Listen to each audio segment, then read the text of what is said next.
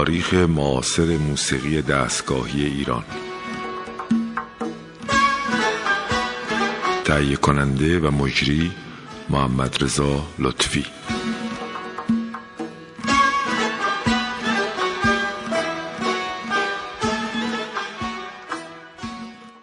سلام بر شنوندگان عزیز رادیو فرهنگ. ما 17 امین برنامه تاریخ معاصر موسیقی یا سرگذشت موسیقی رو در واقع تداوم میدیم. در برنامه گذشته به آمدن آقای سایه به عنوان مدیر تولید موسیقی در واقع اشاره کردیم و مسائل و حوادثی که در اون دوره رخ داده بود رو آغاز کردیم. در این برنامه ما به مسئله تولید برنامه گلچین هفته در واقع می‌پردازیم. برنامه‌ای که تاثیر بسیار زیادی بر روی جوانان در اون دوره گذاشت و می‌تونم به جرات بگم که در واقع برنامه گلچین هفته و برنامه گلها و تولیدات موسیقی جدی گلچین هفته رو میشه که جزو بهترین دستاوردهای موسیقی اون دوره تلقی کرد. علت اینکه گلچین هفته در رادیو پا گرفت این بود که در رادیو گرفتن برنامه مشخص در ساعتی مشخص از پخش رادیو کار بسیار دشواری بود. بلخص برای گرفتن برنامه های موسیقی جدی و موسیقی هنری و موسیقی اصیل ایرانی. به همین دلیل آقای سایه به این فکر افتاد که برنامه رو در واقع تحت نظارت خودشون تهیه کنند و بهترین آثاری که در رادیو پخش شده بتونن در این برنامه استفاده کنن چون تنها محلی بود که می‌شد استفاده کرد.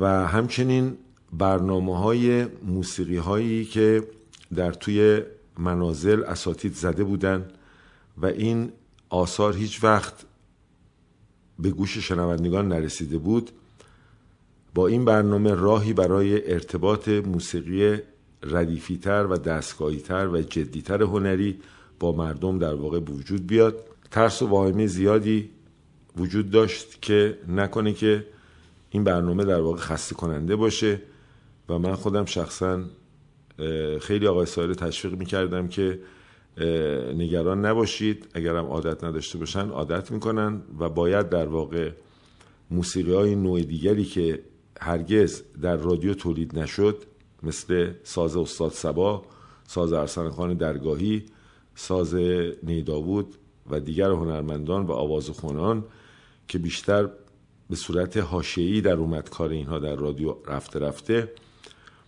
باید مردم در واقع این برنامه رو و این نوع موسیقی رو میشنیدن چون متعلق به خود مردم بود. آقای سایه برای من تعریف می‌کرد که وقتی که اولین برنامه گلچین هفته رو در واقع ساختن و تموم شد نمونی از این برنامه رو برای شخص آقای قطبی فرستادن که این برنامه رو گوش کنن.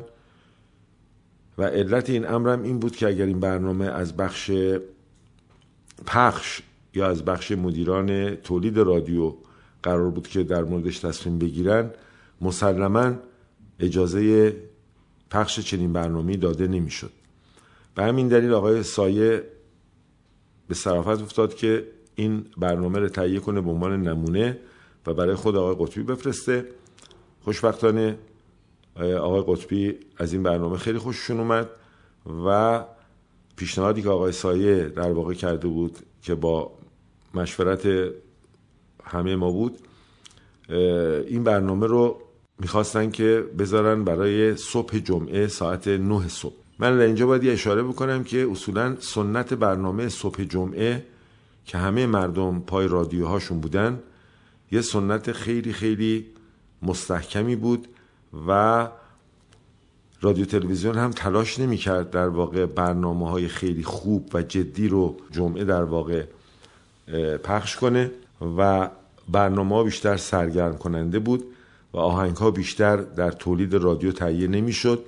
یعنی در واقع میشه گفت که از ساعت 9 صبح جمعه تا ساعت دوازده برنامه ها بیشتر برنامه های دیگه ای بود که در رادیو به نوعی دیگه تهیه می‌شد به وسیله ارکسترا و آقای سایه اشرافی به این برنامه ها نداشت. تنها برنامه های خود تولید موسیقی بود که در واحد تولید تهیه می‌شد فقط ایشون اشراف داشت و می‌تونست کاری براشون بکنه. به همین دلیل صبح جمعه رو در واقع ساعت 9 صبح رو موافقت کردن. و این برنامه وقتی که اطلاع رسانی شد و رادیویی ها در واقع مدیران رادیو مدیران پخش مدیران امنیتی رادیو متوجه این امر شدن به شدت با اون مخالفت کردند اما چون خود آقای قطبی در واقع زیر نامه امضا کرده بود که در این ساعت می‌تواند پخش شود دیگه کسی در واقع جرأت مقابله با این نظر رو نداشت. به همین دلیل نه صبح جمعه مردم کل ایران با موسیقی و با تولیداتی آشنا می شدن که روزشون رو با موسیقی ملی شروع می کردن و به دنبالش برنامه شوهایی وجود داشت که اولین شو ساعت 9 صبح شروع می شد و ادامه پیدا می کرد و هر برنامه شو یک ساعت هم در واقع با دستمزد خیلی زیاد و با پول خیلی زیاد تهیه می شد و شومنایی در واقع بودن شومنای رادیو که این برنامه رو تهیه می کردن و برنامه ها بیشتر موسیقی روز و موسیقی پاپ و, و سرگرمی های از این قبیل بود. وقتی این برنامه پخش شد در بین جوانان و خانواده ها که جمعه ها خیلی موسیقی گوش می‌کردن یا جمعه ها خیلی برنامه گوش می‌کردن تاثیر خیلی زیادی کرد. و این تاثیر باعث شد که وقتی که برنامه صبح جمعه با اون جدیت پخش می‌شد برنامه سرگرم کننده دنبال اون که ده تا نزدیکای دوازده بود اون مزه همیشگی رو در واقع نداشت و یه تضادی بین فرهنگ شنوایی مردم فرهنگ جدی شنوایی مردم با فرهنگ غیر جدی هنری در واقع ایجاد کرد و این باعث ناراحتی رادیو شد چون رادیو هدفش این بود که فقط سرگرمی در واقع باشه. و برنامه غیر سرگرم کننده تقریبا میشه گفت 5 درصد تا 10 درصد بیشتر رادیو در رادیو نبود. و آدم های خاصی هم فقط اون برنامه رو گوش می‌کردن و بقیه مردم هم که به ناچار رادیوهاشون باز بود و هر موسیقی یا هر برنامه رو که در واقع ارائه می‌کردن به جبر باید در واقع گوش می‌کردن. بعد از چند ماه که برنامه صبح جمعه پخش شد و مورد اعتراض مسئولان امنیتی و استراتژی فرهنگی نظام پهلوی دوم رو در واقع تعیین و تکلیف می‌کردن. فشار آوردن به آقای قطبی که این برنامه باید از اونجا برداشته بشه و این برنامه رو به هر حال بعد از چند ماه از صبح جمعه برداشتن و پیشنهاد کرده بودن که این برنامه ساعت نه شب یا هشت شب یا نه شب اگه اشتباه نکنم فقط برنامه اف ام پخش کنه برای اهالی تهران که من خودم شخصا به شدت با این مسئله مخالف بودم. و فکر می‌کردم که فقط ایران تهرانیا نیستن و باید تمام ایران در واقع این برنامه رو گوش کنن. نتیجتا این برنامه به حال از صبح جمعه برداشته شد و به شب انتقال پیدا کرد اما برنامه شب رادیو ایران و برنامه شب رادیو اف ام هر دوتا اینو در واقع پخش می‌کردن. بعد از اینکه این برنامه در واقع قطع شد نامه های زیادی خیلی زیادی برای اون موقع من خبر دارم که حدود 60 تا 65 هزار نامه به دفتر رادیو اومد که اعتراض کردن که چرا برنامه صبح جمعه رو که برنامه خوبی بوده برداشتن. اگه اشتباه نکنم آقای شابختی که مدیر در واقع یا رئیس رادیو بودن خیلی تعجب کردن که این همه نامه گفتن این همه نامه چطور ما در طول رادیو هیچ وقت این همه نامه نداشتیم برای یه برنامه و اینقدر این برنامه مورد توجه بوده و حساسیت ایجاد کرده. ولی به هر حال حتی اگر که متوجه تقاضای مردم به فرهنگ و هویتشون می شدن شاید خیلی از اشتباهاتی که داشتن انجام می‌دادن در واقع متوقف می‌کردن و به فرهنگ ملی به مردم و نیازاشون در واقع توجه بیشتری می‌کردن.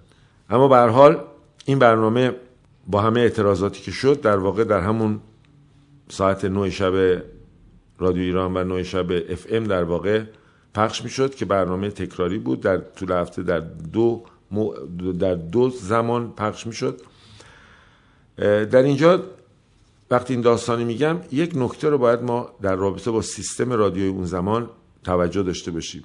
و اون اون بود که مدیریت رادیو سیاستگذاری رادیو سیاستگذاری امنیتی سیاستگذاری فرهنگی رادیو کاملا جدا بود از سیاستگذاری تولید موسیقی. اگرچه آقای سایه مسئولیت تولید موسیقی رادیو رو داشت اما ایشون هیچ نوع ارتباط یا هیچ نوع رابطه با وضعیت نظام در واقع رادیویی اون زمان نداشت و تلاش می‌کرد که با ایجاد برنامه خوب و با کمک همه ماها برنامه فاخرتر و برنامه بهتری رو برای مردم ایجاد کنه.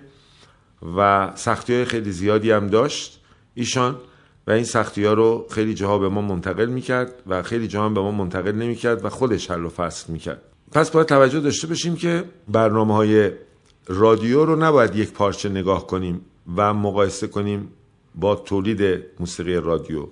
تولید موسیقی رادیو مسئولیت کل نظام شنوایی در واقع رادیو رو نداشت و ما به همین دلیل در بخش رادیو کار می‌کردیم. چرا که ما به اون طرف اصلا کاری در واقع نداشتیم و هر مشکلی داشتیم و هر نوع نگرش و تفکری در رابطه با موسیقی داشتیم. با آقای سایه صحبت می‌کردیم و با دوستان دیگه مثل آقای مشیری شادروان مشیری و دیگر دوستان.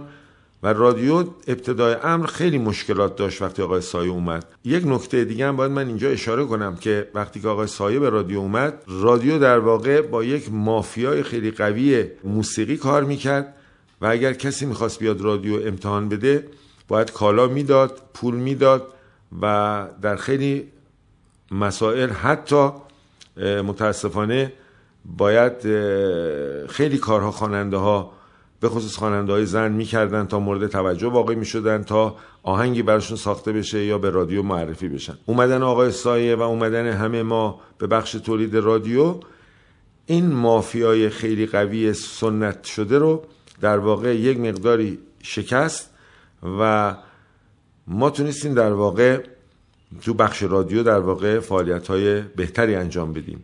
اگرچه دفتر موسیقی در رادیو کارهای مهمونی ها رو همجور که اشاره کردم و خیلی کارهای این بخش از خواننده ها و موسیقی نوازان رو عهدهدار بود که توی رادیو در واقع تو بخش تولید نقش زیادی نداشتن. اما به هر حال در این دوره زمینه ای به وجود اومد که جوانان عزیز مردم ایران برای اولین بار صدای قمر رو بشنون برای اولین بار بازسازی قمر رو که خود این جانب انجام داده بودن بشنون با هایی که گروه سمایی کردن بشنون با هایی که گروه اساتید کردن بشنون تکنوازی ها برنامه گل ها همه اینها در واقع دست به دست هم داد تا زمینه رو برای تغییر موسیقی و ذائقه عمومی موسیقی به وجود بیاره. در اینجا ما یک قطعه از تولیدات دوران گلچین هفته پخش می‌کنیم و من بعد از پخش خواهم گفت که قطعه رو چه گروهی زدن و چه کسانی در واقع توش دخالت داشتن.